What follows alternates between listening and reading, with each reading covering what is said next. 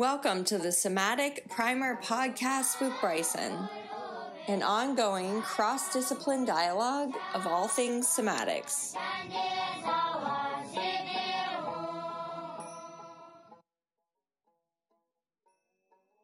Hello, welcome to the Somatic Primer Podcast. I'm your host, Bryson. Today I had the pleasure to interview Vivien Schapera, Senior Alexander teacher, teacher trainer Vivien began studying the Alexander technique in 1977 in Cape Town, South Africa, under Joyce Roberts. In 1983, she completed her teacher training certification under the famous Walter Carrington in London at the Constructive Teaching Center. She has a master's degree in psychology from the University of Cape Town and a fourth degree black belt in Taekwondo. Vivien and her husband Neil, also an Alexander teacher, moved from South Africa to Cincinnati, Ohio, and founded the Alexander Technique of Cincinnati a school for training Alexander teachers, as well as the Four Winds Academy, a school for the healing arts and sciences. Vivien has written and co authored several books, including Guided Lessons for Students of the Alexander Technique. If you'd like to find out more about Vivien and her work, you can visit schapera.com.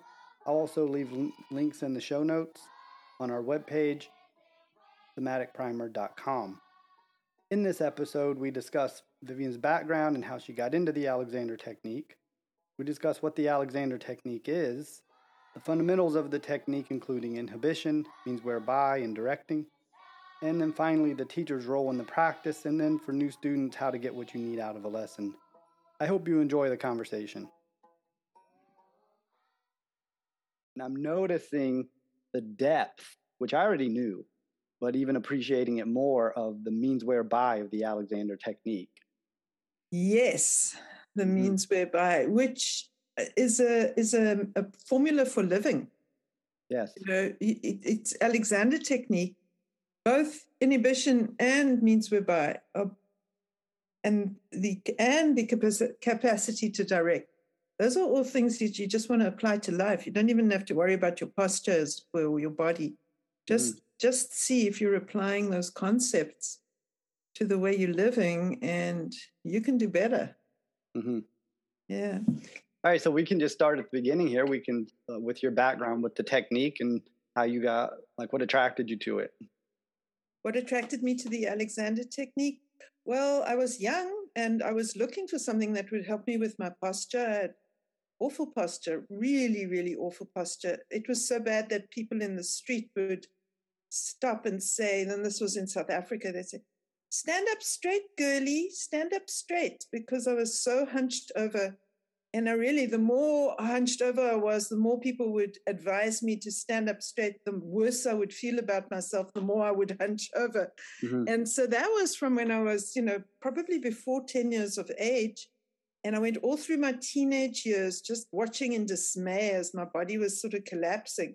I, I remember I used to stand in front of the mirror and I'd sort of straighten up and of course, we wouldn't even use those terms in Alexander technique anymore. We'd say lengthen up, but I would straighten up and I'd pull on my shoulders, you know, put my shoulders back, suck my stomach in, do all those standard cultural uh, directions for posture. And while I was watching, I would watch my body collapse back down again. Mm. And what I didn't realize, and it's very interesting, and I was from a tennis playing family. And what I didn't realize is that my body was so strong. My muscles were so strong. I was a, a big sports player and I was athletic.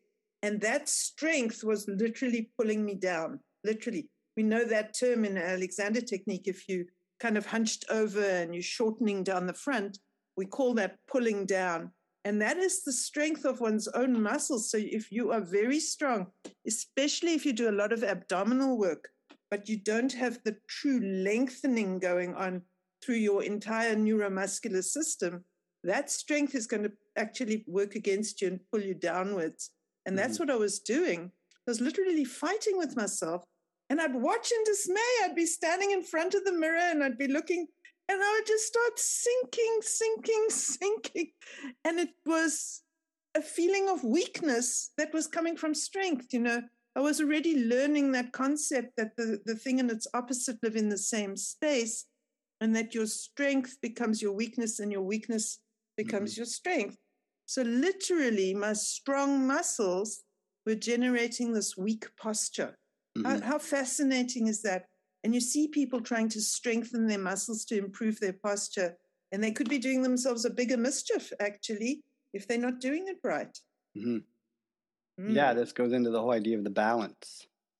It is. It is that it is. It's the yin yang balance. It's the strength weakness balance. Everything's a balance thing. Indeed, mm. I do agree. Okay, and so you were looking in the mirror. You had the problem with posture, and then how did you find out about the Alexander technique and that this would be something that would be useful? I had a boyfriend whose sister was training in drama at the Royal Academy for Dramatic Arts in London, RADA. Mm-hmm. And she came back to Cape Town on a visit. And we went to the swimming pool, the university swimming pool. I'll never forget this day. It's emblazoned on my mind and probably on my spirit and soul too. And we were just sitting there, and she said, I just came from a posture lesson. And I said, What are you talking about? And she said, I, I, I came in, there's, a, there's one Alexander teacher in, in South Africa, and she's here in Rondebosch, and her name is Joyce Roberts. And I said, You must tell me everything. This is what I've been looking for. Mm. And you know, Bryson, it was so strange. I had sat in high school thinking, I was sitting and I was looking at the other children in the class with me. We were all teenagers then, of course, it was high school. And I was thinking, there's got to be something somewhere in the world that can help me with my posture. It's not just me, it's everybody. We were all sitting hunched over in our desks, collapsed, yeah.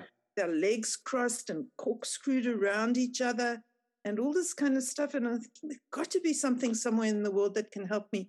And it was right across the road from my high school, is where Joyce Roberts was teaching the Alexander technique, the only teacher in South Africa. Wow. And she was right there across the road from where I was having that thought. Can you believe it?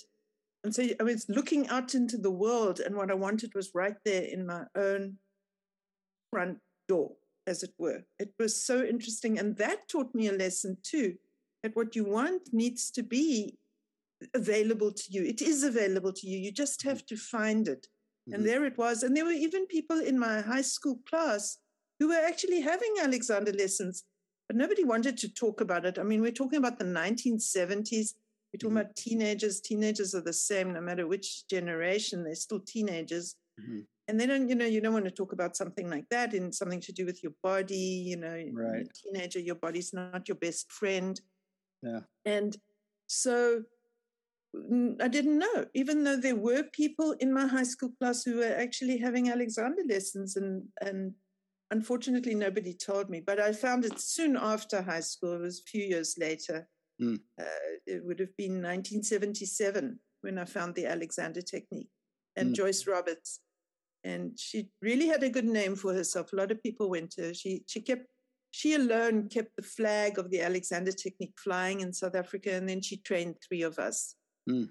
And we went from there. Oh, wow. So you had really intensive one on one training with her small group. Well, it was a little bit strange, our training, because actually, in order to get, have a recognized Alexander training course, you needed to have two Alexander teachers, which I think is sensible. You don't want to learn anything from only one person. Yeah. But we couldn't fulfill that requirement in South Africa. So uh, actually, uh, you know, I was so young and naive because I was in my 20s when we embarked on trying to train as Alexander teachers. I suggested why don't we ask them to help us? why don't we ask the English Society to help us? So we wrote to the British Society, the Society of Teachers of the Alexander Technique, STAT.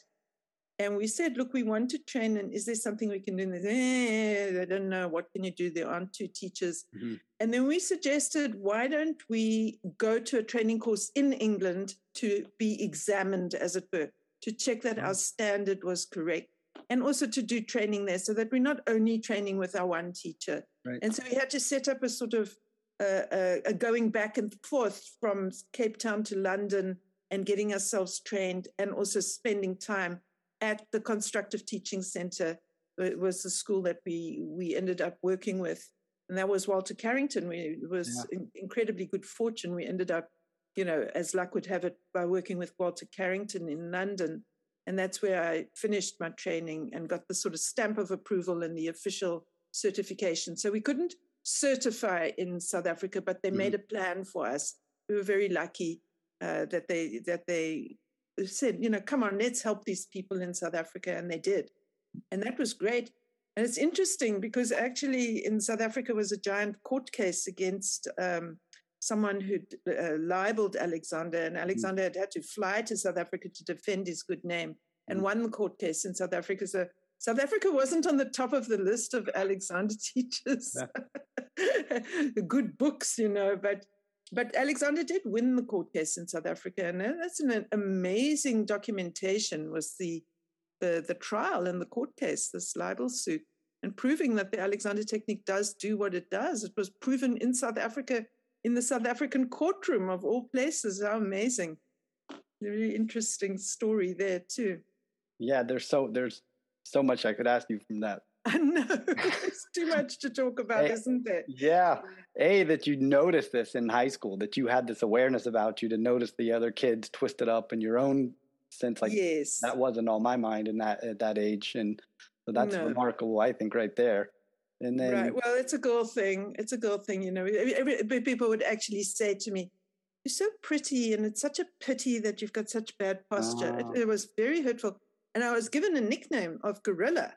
Oh uh, people because because of the way I walked, you know, as I was hunched over, so my arms sort of hung out, and uh, and they and, and, and shame that uh, the, the, the, one boy in my class he said you can always tell when it's Vivien walking up the road because because she walks like a gorilla. Yeah. that that that helps spur the awareness. it was terrible at the time. Yeah. Even me a frog in my throat. I have to drink my water. All right. Memories of being the gorilla. yeah. I talk a lot on this show with people, um, and we and it comes back to school a lot about being forced to sit in desks in this unnatural posture that we're forced to be in all day long from the time we're de- developing in first grade all the way through, and just the, how that. Know, schooling systems are very strange. You know, I've got a, a slightly deformed finger from writing when I was a little girl because they teach you to read to write before you have fine motor coordination. Mm-hmm. So you use the muscles of gross motor coordination mm-hmm. in order to to control the pen. And that's what really, really messes with your posture and really messes with your sitting mm-hmm. is and and and you shouldn't learn to write until until the neuromuscular system is developed enough and that there is such a thing as fine motor coordination. So you mustn't learn to write when you're five and six years old. Rather learn to write when you're 10 and 11 years old. Of course, now they don't even learn to write. So what am I talking about? I'm totally out of date. Excuse me, because you've got to learn to use a keyboard. Yeah. What would I know? I'm watching my granddaughters figuring out that any old toy can be used as a phone or a remote and banging yeah. on it because they're so digitally oriented. Yeah. There's a big generation gap. So if we talk about our desks and schools and sitting and what we had to do and learning to do uh, printing and cursive, it's not the same anymore. So I don't know what they're getting up to, and I don't want to. Because yeah. if I don't have any say in improving it, I don't really want to know. I want to rather be an ostrich. yeah, I I think the, and then there's seems to be like two. You know, you I mean, there's probably several, but two obvious ones to avoid a situation like having to sit, or then there's a like a a technique like the Alexander technique to transcend the problem. Well, you have to be careful. I like what you're saying um, because a certain amount of awareness about how frequently to get up and move, for example, would be mm-hmm. helpful. Mm-hmm. I know we did a, a, a, workshop with Ted Dimon. He came and uh, mm. uh, did some workshops here in Cincinnati, and uh, he he really handled it well. He really applied his knowledge of the Alexander technique, and he would get us to take frequent rests and breaks, and none of us was tired at the end of the day mm-hmm. because he got us taking a break before fatigue was setting in. And so he really applied the rhythms and the means whereby of the Alexander technique to teaching a course. And I, I learned a lot just by observing that aspect, never mind the fantastic information about voice and anatomy and so on that he was sharing with us. Mm-hmm. Uh, so uh, it was very, very powerful. But just to see how he handled and structured the teaching situation, which was not hands on experiential by any means. It was slideshows and a presentation of information and everything. And yet he built that Alexander rhythm and insight into how he presented the course. And it was a real big, really big difference from how we felt at the end of the day compared to when attending other workshops. I was really impressed, very, mm. very impressed. I, I tried to follow it, I tried to apply that. And it's simple. It just get up and take a break every 20 minutes. Don't wait yeah. for that hour to be up. Interrupt the hour with a short stand up break, breathe, change your breathing pattern, and then sit back down again, and your attention span will be improved and your comfort levels will be improved. Mm-hmm. Easy, easy. Remember to interrupt in order to avoid fatigue. Mm-hmm. Simple enough. Mm. It's a good one. So, um, a lot of people don't know what the Alexander technique is, and so maybe I can ask you to try to do the very difficult job of explaining what what we're actually talking about here. So me and you know, because we're practitioners, but a lot of people have never heard of it. So how would you? I know, and Alexander teachers make it so difficult for themselves because they want to avoid using the word posture. Mm-hmm. So I would say let's put the word posture back into our understanding of the Alexander technique because it's our best word mm-hmm. to depict what the technique is about. But to understand that posture isn't and shouldn't be a static thing, and it's not something you do, it's a very dynamic way of engaging your mm-hmm. muscles throughout the day. Mm-hmm. Even when you're sleeping, there's a posture for mm-hmm. sleeping. And and, and if you put the dynamics and the sense of movement and the sense of flexibility and the sense of ever changing back into the word posture and stop trying to think of it as a positioning of the body, then you're going to get a better use of the word posture.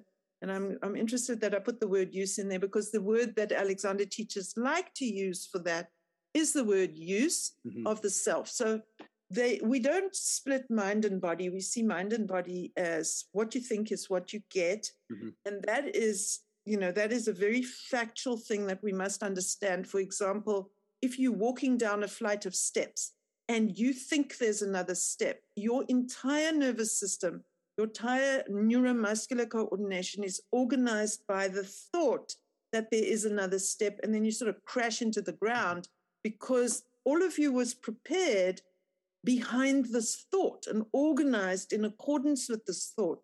And Alexander Technique is taking that clarity that our thoughts organize us in a very specific way and give our entire system all kinds of messages to do with that thought.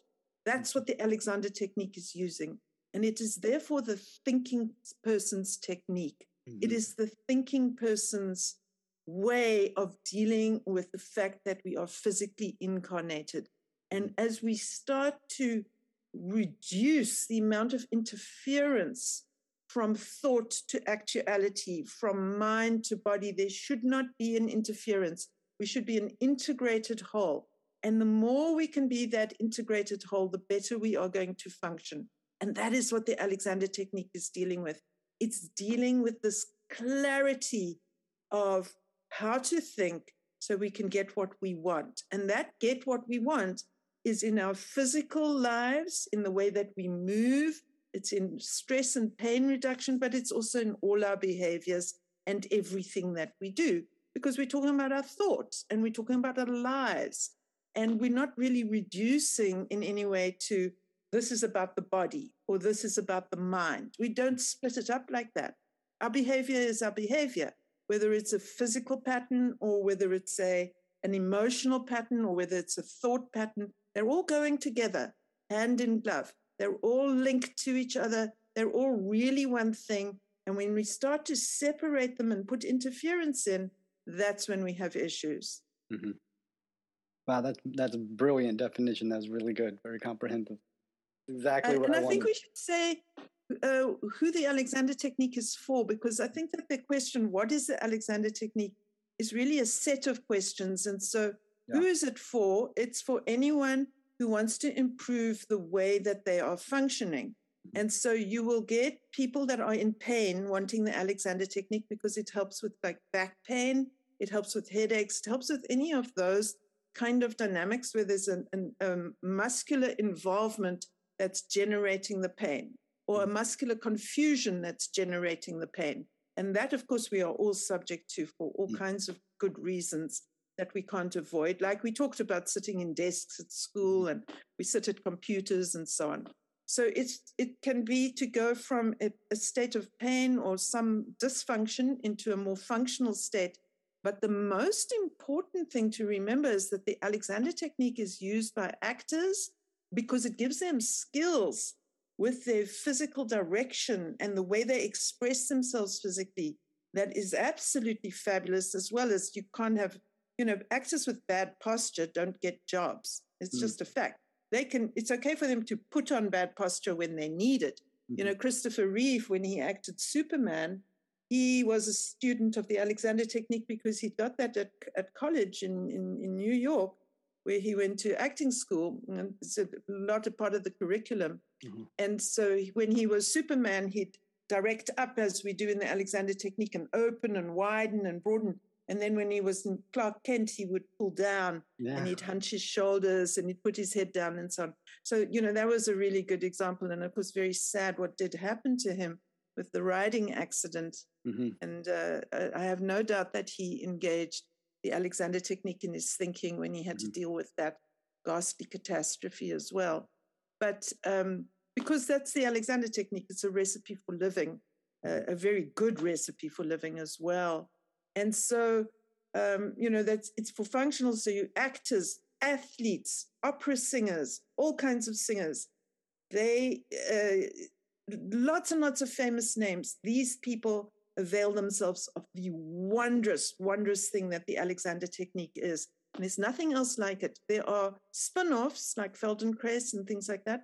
There's an, a, a, kind of an element of similarity, but there is nothing quite like the Alexander technique. It mm-hmm. is unique unto itself. And it's not easy. It's a lovely thing to receive an Alexander lesson. It's not an easy thing to learn how to teach it. And it's not easy to learn. And, uh, you know, at that, at that higher level. It, uh, but it's a wonderful thing and it's very relaxing. It's very, very enjoyable. It's the best lesson, most enjoyable lesson you can have except perhaps Bryson for some of the lessons you give, which I know are excellent too. I know that you've availed yourself of the wonders of the Alexander technique to enhance the experience for your students. Mm-hmm. No, I use Alexander technique every day, all yes, day long. Exactly, me too. Yeah. Once you know about it, you can't unknow it. Oh. And, no, and you wouldn't want to. It was like something was missing, and now, like I, I, I think of it like these internal principles, like you were saying with that with um, Superman with this um, directing down and up. So it's really a, an idea of awareness and attitude, and then the body's projecting like the internal ethos of the individual. And so, like you, you begin to recognize emotional states much quicker. Like, oh, I'm depressed, and you can look in the mirror. I can see my body expressing that, or I'm happy, or I'm neutral, whatever it is. It's like it's, and it just continues to develop in the practitioner, the more you play with it, and you can play with it mentally and physically, which the integration of both. Exactly, and and and play with it is a is a lovely way to put it, because you and I we we we tend to take things a bit too seriously, don't we? and I, I, was I'm especially glad that you're using a more playful word to de- depict because we do do want to play, and we mustn't take things too mm-hmm. seriously and it's one of the things that we want to remember with the Alexander technique is it's also about having a better attitude. You know, the word mm-hmm. posture and the word attitude can sometimes be interchangeable, mm-hmm. and that attitude can show up. And and we want to be a little freer. You know, we're always learning in the Alexander technique: free your neck, mm-hmm. free the tension, free yourself of of all this tension.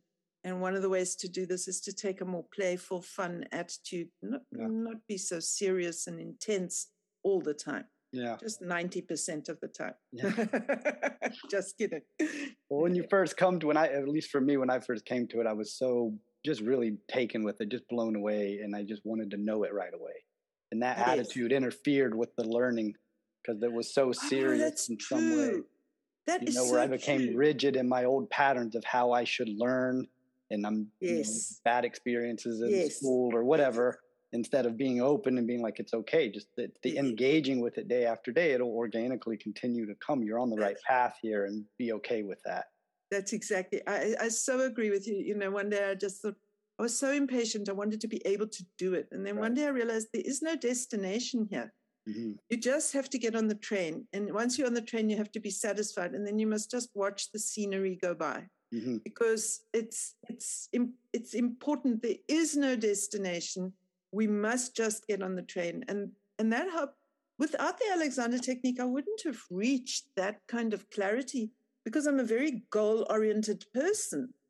Uh, and I know you are too. And, and, and I know you're also goal oriented. And the Alexander technique really helps us, doesn't it?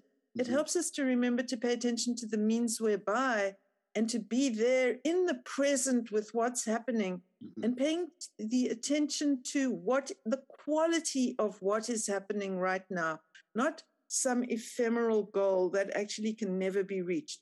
What Mhm. is the quality of this moment now? And is there a way I can make this now moment better? Because if there is, why don't we do that rather than worry about the future? The future can never come. Mhm. It, it- it's never. We're in yesterday's future right now. So now is where we must pay attention. And that's what I love about the Alexander Technique. You know, before the Alexander Technique, I was studying psychology and they talk about being in the present. And I think, I wonder what it means, being in the present. and this is all 17, 18 years old of me. What does being in the present mean? And there was what was clearly missing was the means whereby aspect. Yeah. I wasn't saying this is how to be in the present. They just say be in the present. yeah Then I went and had Alexander lessons with Joyce Roberts. And I'm standing there and I'm going, oh, I'm being in the present. Mhm. And the Alexander technique didn't lecture me about being in the present or even present it as a concept. It just taught me how to be in the present by teaching me about means whereby, about how to be in this moment. Mhm. And that in this moment, I'm thinking about this moment and I'm interacting with this moment. I'm not preoccupied with the future Yeah. while I'm being in this moment. And that's what I learned as a practical, real thing. It was mind blowing. It was fantastic. I mean, that moment of joy when I went, Oh, I'm being in the present. It was a beautiful, beautiful moment for me. I remember it. I remember the light in the room, and I remember my teacher, Joyce Robertson. I just remember the feeling and the sensation of the aha of a Mm. concept, an abstract concept turning into a experience, an actual reality, an actual experience. It was delicious. Mhm. What can I say? Yeah, that's wonderful. I think too, like uh, when we first come to the technique and we're not aware of that, we're going to use the information we have to approach learning something. And the Alexander continues to pull you in, pull you in. You don't realize there's no end to this thing because you haven't been involved with something that there's no end to.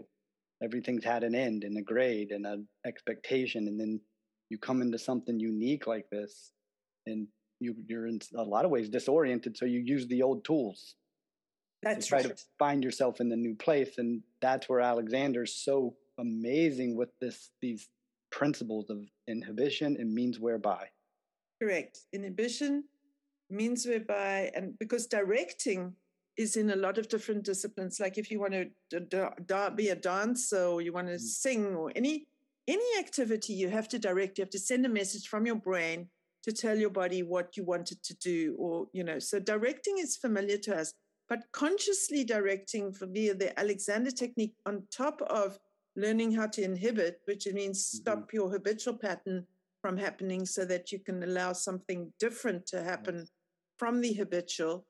Then if we learn once we learn that skill of inhibition then our directing can come through in a better way because we can get what we want. You first have to empty out the thing that is happening. You have to Mhm. clear that you, you can't put more into the full cup. You've got to empty the cup and then you can put more in. And of course that's what alexander technique teaches us how to do is how to stop that habit from filling the space so that there's something else can happen. Mhm. and and and what we also taught is that there are some things that will do themselves if you can get that interference out of the way. And that's what we want in the Alexander technique, isn't it?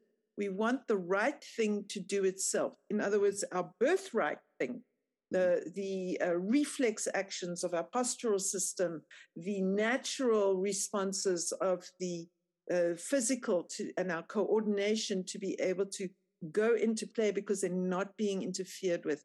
Those things are our birthright, but unfortunately, they get a little bit twisted up and they get interrupted.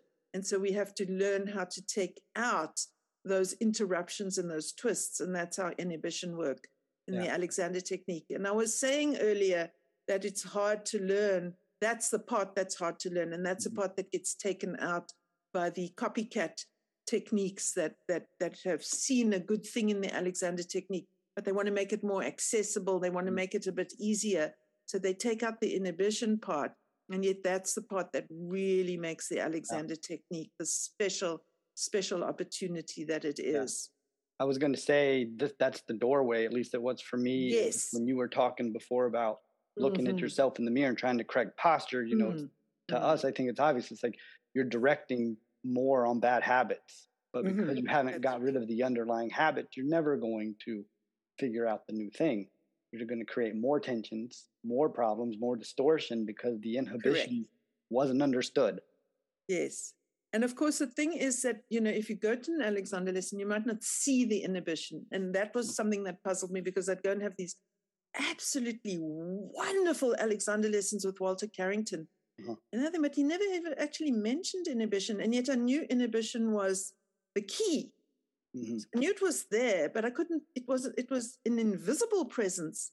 Yeah. And yet it's the thing that makes it work. And I was Yeah. thinking, like, how's, how, how does this all fit together? I was getting like really baffled and puzzled. And then I realized, no, inhibition is the water that you're swimming in when you're having an Alexander lesson. The entire structure of an Alexander lesson is set up so Yeah. that you are learning how to inhibit Mhm. and the teacher is giving you the inhibition information with his or her hands. Mhm. And that is how it's being transmitted. So, an Alexander teacher puts her hands on the person's physical body and inhibits some of the muscle patterns that are getting in the way, and then helps the person move without those interfering muscle patterns. So, you go directly to the experience and then you build from there. Mhm. And I like to give people the in experience of inhibition before I ever explain anything about it, because I find that's more powerful. But if you give people explanations, they want to hook it onto what they already know.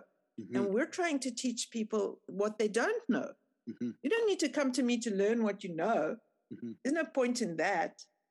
I, you go to an Alexander teacher, you're going to discover what you don't know, and you must learn how to hand over and allow. A very, very big word in the Alexander technique. You've got to learn how to allow. Mhm. And that is thereby hangs a big tail, a big tail that wraps around the universe, even. Mm.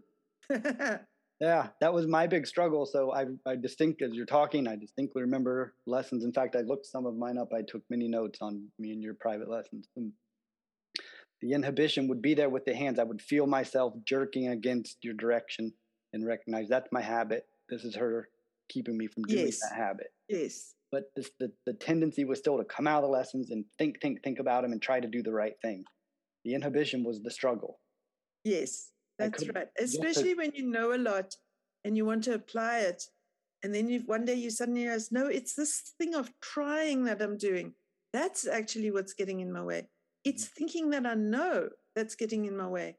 It's this belief that I need tension to hold myself upright and not fall over. Yeah. That's where what I need to inhibit. It's it's it's got layers to it and it's got uh, subtleties to it, and then it's got some obvious stuff too.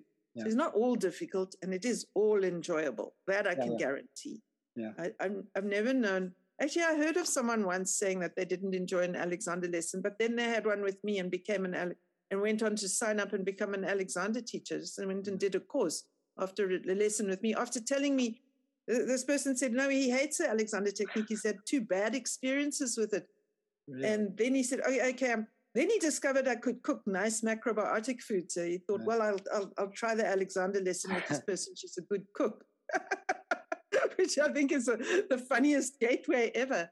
And then he, he went home to, to, to Massachusetts and signed up on an Alexander training course straight after that, which I thought was uh, very interesting after telling yeah. me he didn't like it. No, that's, I don't I, think he ever taught, but he, he was fascinated. Yeah. And I think that's the thing to remember is that Alexander teachers also have personalities and you want to find the right fit for you. You know, it's, mm-hmm. uh, it's important and, and you want to get what you want out of an, an Alexander process. You don't want to be told what you're supposed to be getting. Right. It's a, it's a recipe for living and, and it's your life. Yeah. And you want to get out of it what you want for yourself. Very, very important. Mm-hmm. Yeah. I, so I never had a bad lesson. I had many lessons and some were better than others, but they, I enjoyed them all. And then when I met you, I'd already had a lot under my belt, and I was just completely impressed with you. And I knew this is where oh, I stop right here. this is the one where you need to spend your time. Oh, and what was it? What do you think was what impacted you? Because I think there's a lot of information in hearing from the other side of the desk, as it were. What do you think impacted you so much? Yeah. So with yours, you you just gave me so much to think about. Like um, you had me on the table which was showing me my residual tensions when you would lift an arm and I was feeling myself holding in certain patterns.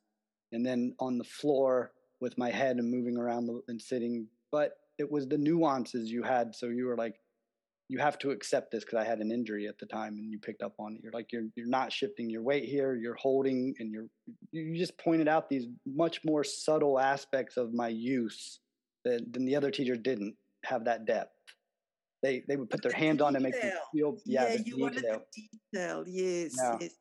And like you said, I'd intellectualized it already. That I have to, yeah. I have to admit, yeah.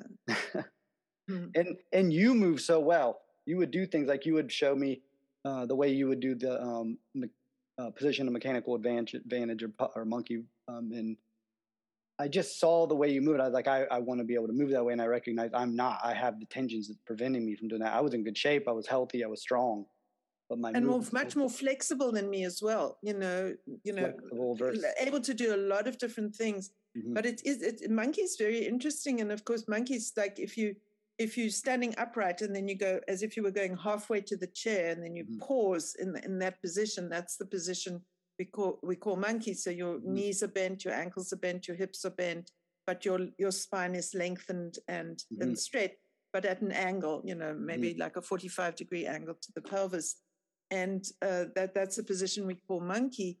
And we move through monkey all the time, you know, as we move to sit in the chair, or ideally we're moving. If we bend to pick something up, we must bend our knees and our, mm-hmm. our hip joints and our ankle joints must bend simultaneously this the right amount. And that's what monkey is, is that availability.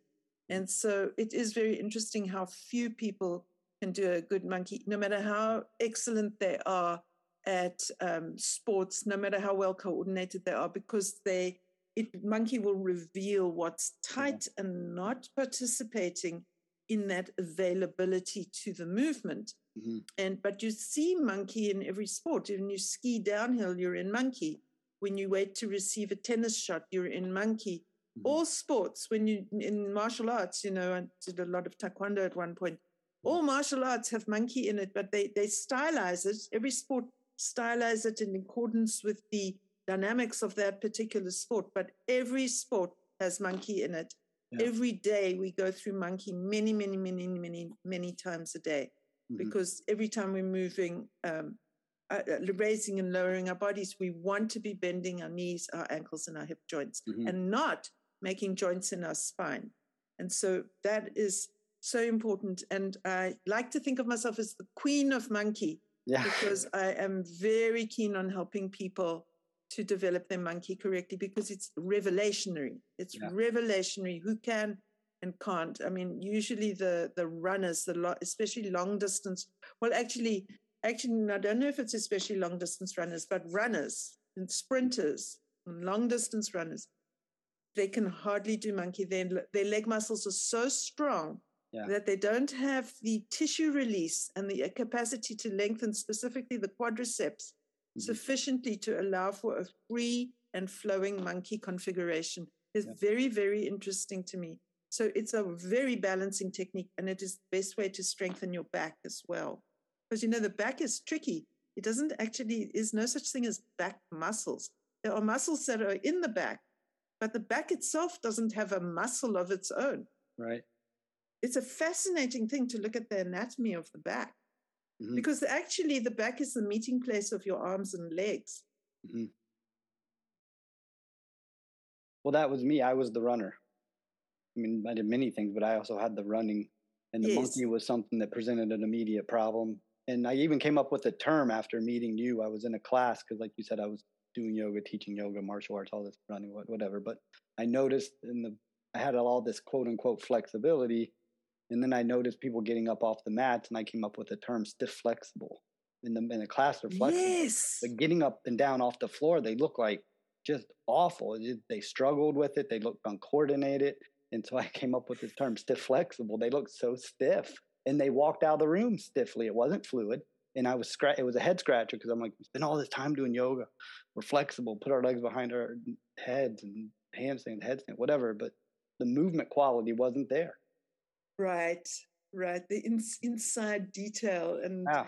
and and that's the thing with yoga, isn't it? And that's a big difference. You know, people say, well, is they want to know is the Alexander technique like yoga because they want to relate it to something Right. they already know. And it, it isn't even a little bit like yoga. I mean, they Mhm. both deal with the with with the body and so on. Um, and so it, it's important to be clear that when you do yoga, you're doing a set of exercises. Mhm. When you do the Alexander technique, you're just talking about life Yeah. You know, and it's for what you're doing in every second as we're sitting here talking to each other. We can be applying the Alexander technique, what we're doing. I mean, you can secretly be stretching your leg as so many yogi practitioners do.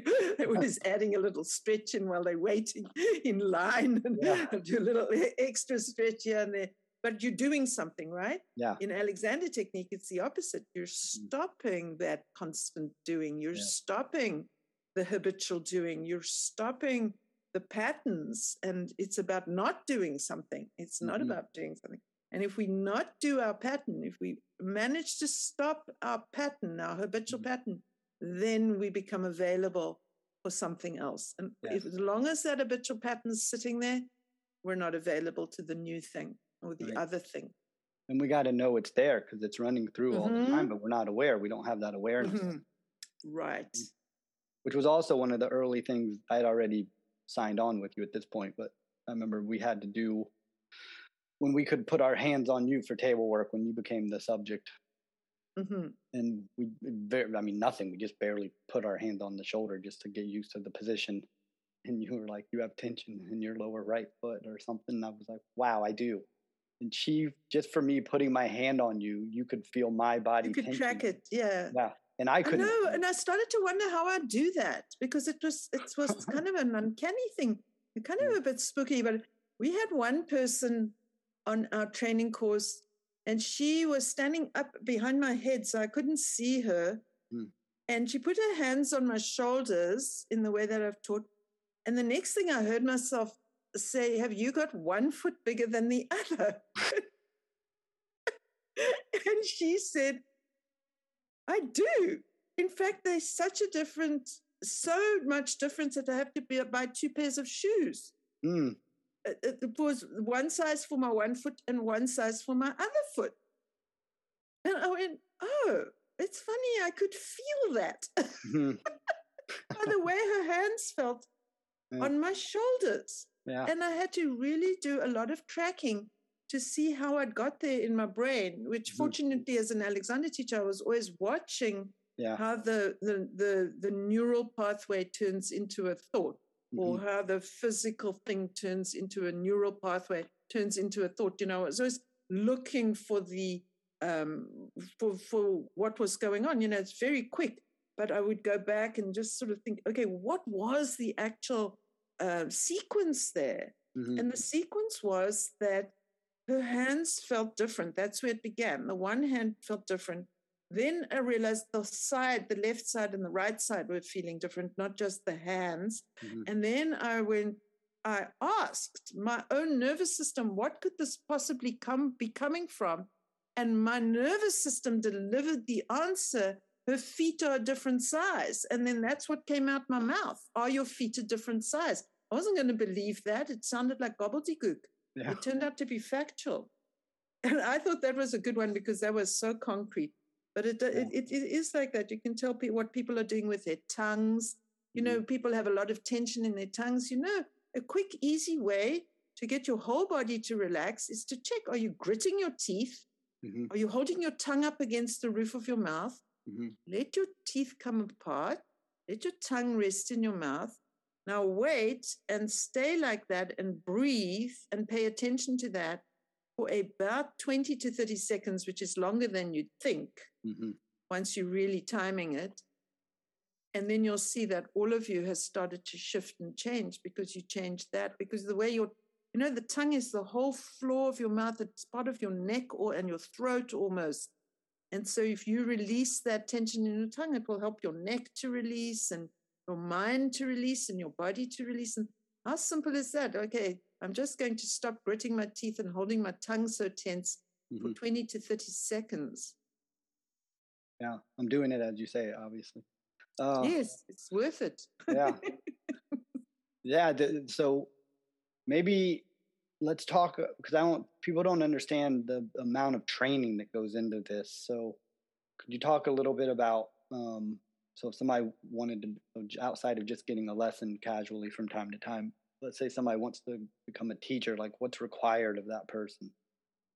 Well, at the moment, um, if you're going to one of the affiliated societies like an AMSAT or STAT uh, training, that's going to be a three year training. You have to complete 1,500 hours. Mm-hmm. And um, and you need to do it over three years. You can't like go every single day. Um, and sort of cram those hours in and do them on top of each other. So what's recommended is five days a week, three hours of training mm-hmm. per day for three years, uh, following mm-hmm. a school calendar kind of thing. And I, I must say that is the best way to train because it gives you time to uh, respond and assimilate to the information. There's a lot of physiological changes mm-hmm. that need to take place. So it's pretty much a maturation process, just like you can take no matter how intelligent a baby is and how smart they are and how rapidly they can go through their milestones, it's still going to take three years to reach three years of age mm-hmm. because there's a maturation process that has to take place. And there's certain things that can only happen in the nervous system over a period of time. And we're talking maturation. We're also talking with, about the development of clarity about the Alexander technique and so on. So that is a pretty good um, uh, clarification. So you wouldn't do want to do it in less than three years of exposing yourself on a very regular and frequent basis to the Alexander technique and learning. And but definitely, if you had to extend because you wanted to wanted couldn't do 15 hours a week, but could say only do 10 mm-hmm. hours a week, you would could extend and maybe do do it over five years or something. And I know the societies try and accommodate that kind of schedule, but that's generally what's required. Mm-hmm. It is a, it's it's demanding, but you are learning how to use your brain and your consciousness. Right. You're learning how to be conscious of consciousness in a very tangible way. You are making that a reality via actual physical things that happen that are quantifiable and that are measurable. It's not pie in the sky. It's not invisible. It's not energy work, which I know a lot about because I do that too. It is a most tangible, visible, quantifiable process, yeah. and it takes that that uh, that amount of time. And I don't know of anyone who hasn't considered their Alexander training as the most amazing gift mm-hmm. in their lives. And yeah. so, you know, some some people come onto a training course as a visitor or a guest for a period of time because they want to immerse themselves in the environment of the Alexander technique and benefit as much as they can, but they can't make that full three year commitment or mm-hmm. whatever it is. And it's a very valid thing to do as well. Yeah. So, in, in, training to be an Alexander teacher is complex. It's, it's the only thing that I can liken it to is training to be a psychoanalyst, where you have to really get to know yourself very, very, very well. Mm-hmm. Uh, and it's kind of like the analyst of the mind body um, continuum, as it were. Yeah. Yeah. Whether, and, oh, sorry, go ahead. yeah, whether it's a, for training to be a teacher or not, I think I'm just I'm I'm impressed with that level of practice and the way it's set up because, like you said, it you have to go through this developmental practice process. Yes, we had we once had someone on the course. Uh, we, we once had someone on the course that I thought it, he thought it was going to be like going to medical school where you get textbooks and you study right. the theory and then you go and teach other people. But yeah. no, you're putting yourself through a process right. and you have to unwind your own habitual patterns mm-hmm. layer by layer. Mm-hmm. And it that's what takes such a long time. You can't become free and available uh, and mobile and well coordinated in your own neuromuscular system mm. and your musculoskeletal system. You can't do, you can't le- give person a lecture about that. You actually have to do it. You can't, mm-hmm. you, you, you know, you can't teach something you can't do yourself. And you, as an Alexander teacher, you can only take your students to what you yourself have experienced. Right. So you need that three years of experiencing the Alexander technique via your own psychophysical being, your own self. You need that three years because otherwise you can't expect to teach.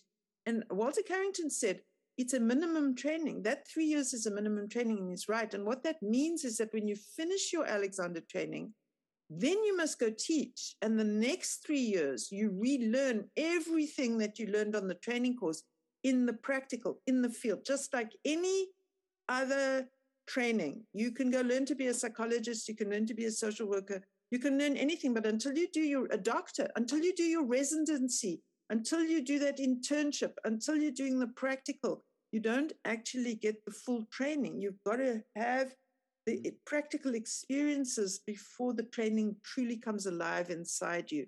And that is how it is with the Alexander technique. And unfortunately, most people who train in the Alexander technique don't work enough straight after they graduate. They don't give enough lessons.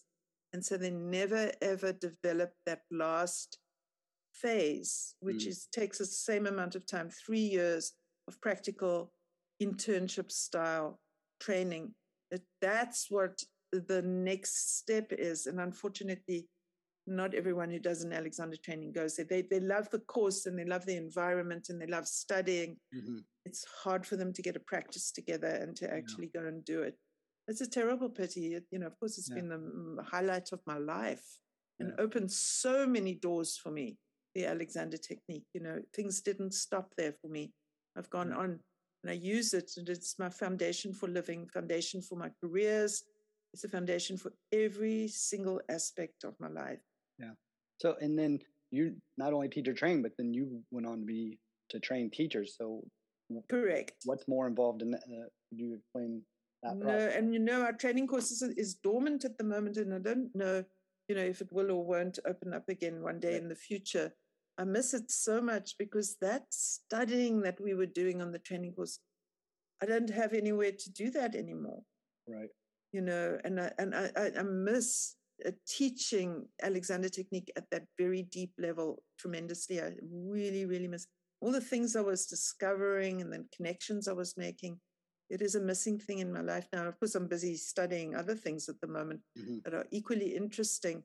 But I, I do. I'm passionate about the Alexander technique. I just I love it. It it was a lifesaver for me. It truly was a lifesaver because we had very bad patterns in my family, and I'm not the only person who attributes the Alexander technique as a lifesaver. Mm-hmm. I, I, know I'm not the only person. Other people have also felt that their lives were saved by it.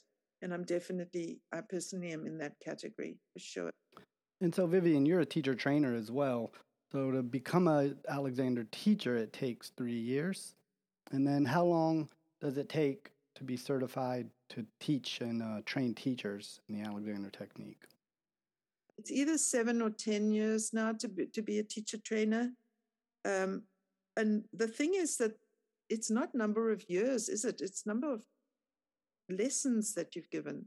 Oh. It's how many, because you can have 10 years and teach two, two lessons a right. year. Does that make you qualified? I don't think so. Mm-hmm. But, um, you know, and teachers teach a very variable amount. Some, some teachers are teaching hardly at all. And then are others like myself that you can't get an appointment even if you try because mm-hmm. we're so busy. You know, that's the thing. to remember is that if you're willing to teach people, and this isn't only about the Alexander technique, this is for all the work that you do, Bryson. Mhm. You, if you're able to teach people, everybody wants a good teacher. Everybody wants their own special teacher, and if you can be teacher with a capital T to some people, you are really contributing to the to humanity. You're contributing to the planet, contributing to the universe. There's nothing so noble as being able to teach Mm. others. And every one of us, our soul yearns for a teacher who understands us and can teach us about our lives and empower us in our lives in a, in a broader way than it's not just to do with the topic. And Mhm. that's what I love also about the Alexander technique, as well as the other things that you do, is that it's not just about the topic. The topic is a vehicle for something much bigger and much more important to that human soul and that human spirit. Uh, Mhm. and I respect that. I really, and I treasure that. Yeah, I, I fully agree. The teacher to have a the, the relationship with a teacher, a good teacher, is rare and hmm and lifelong. You Mhm. continue learning even out of their presence. Like they they continue to teach even when they're Correct. Correct. It's going to sit on your shoulder, don't they? Right.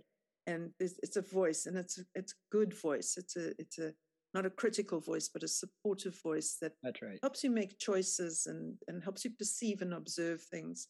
Mhm. So yeah, it's a good thing. Yeah. Um. So yeah. So maybe we'll go try to get a little bit more clarity on this to wrap up with the technique for people. So we have the inhibition.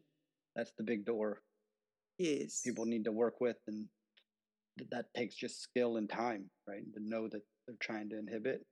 and i think i think i think it's that capacity to pause and so you know i think the way what we can say to people a very immediate way to do it is when you when you feel that hurry on the inside of you or when you feel that pressure on the inside of you or anything that's that uncomfortable any uncomfortable feeling it's time to stop Yeah. just pause a moment and give yourself a moment because you don't have to stay on that track you can switch track Mhm. if you'll pause. And so you can put inhibition in straight away, even without any more instruction than what I just said. It's a capacity to pause instead of just pushing on with a pattern that isn't working. Mhm. So, yes, inhibition is key to the Alexander technique. Yeah, I feel like that bit of information right there is like you if you practice that, it will become an art and it'll just just get better. Correct. So then once we have the inhibitory pattern or the inhibition practice down to some degree, then what's the next step for the practitioner? Then you want to you want to look at what we call means whereby, Mhm. and that means breaking things into steps. Mhm. and e- e- essentially and because if you if you just think of it as one thing then it can be overwhelming and you can say i don't know how to do that but if you break it into a step by step aspect then or dynamic then that's your means whereby so you can say okay and and it's pretty much the the there's a book called bird by bird and that was a story by anne lamott where her brother hadn't done his uh, his project and so it was the night before and he had to hand it in the next day and he had to do a project about birds and he hadn't begun yet and he was in tears and he was overwhelmed and he was upset. And so and she she tells the story and then her dad said well we're going to sit down and we're going to do it bird by bird. And that broke it into the steps and, and that's what you want to do and that means whereby you you you break it into steps and that is empowering. So that is the next step is inhibition then means whereby and then there's directing and uh, well you want intention. The overarching thing before even the inhibition is the intention. Yeah. so if the intention is to if the intention is to walk from here to the kitchen then i must uh, i can break it down. The kitchen is there behind me so i can break it down into my intention is to walk into is to walk to the kitchen um, i have to inhibit this feeling um, that I can't do it. I, of course, I can get up and walk to the kitchen. So I say, oh, you know, okay, so my back is hurting. How am I going to get out of the chair and walk to the kitchen? Mhm. Okay, the first thing I'm going to do is I'm going to uncross my legs. I'm going to lengthen up in the chair. I'm going to pause a moment. I'm going to choose something to support me. And I'm going to go up nice and slowly without worrying about it. So I've already stop just thinking, how am I going to get out of the chair? And I've broken it into steps. That's the mm. means whereby. And then once I'm up on my feet, now I'm going to be able to walk to the kitchen fine. Mm. Is getting out of the chair. That's the problem when my back is sore. Okay. But then, so then I've got the intention to do something. Then I must inhibit the pattern that's interfering with that. Then I must figure out the steps. That's the means whereby. And then I must direct. And directing is simply giving yourself the instructions, like the recipe. Now do this, now do this, now do that. Those are the directions. And there's the package deal mm-hmm. intention, inhibition, means whereby, and directing. Very succinct and clear. Well, Vivien, thank you so much for coming on the show. This has been an absolute delight to have you on. Hopefully, we can do this again in the future. Well, thank you for asking me. It's really a pleasure. You can tell I love to talk about the Alexander technique and I love to share any stories and snippets that seem to be useful. I'm, I'm all for it. Thank you so much for asking me.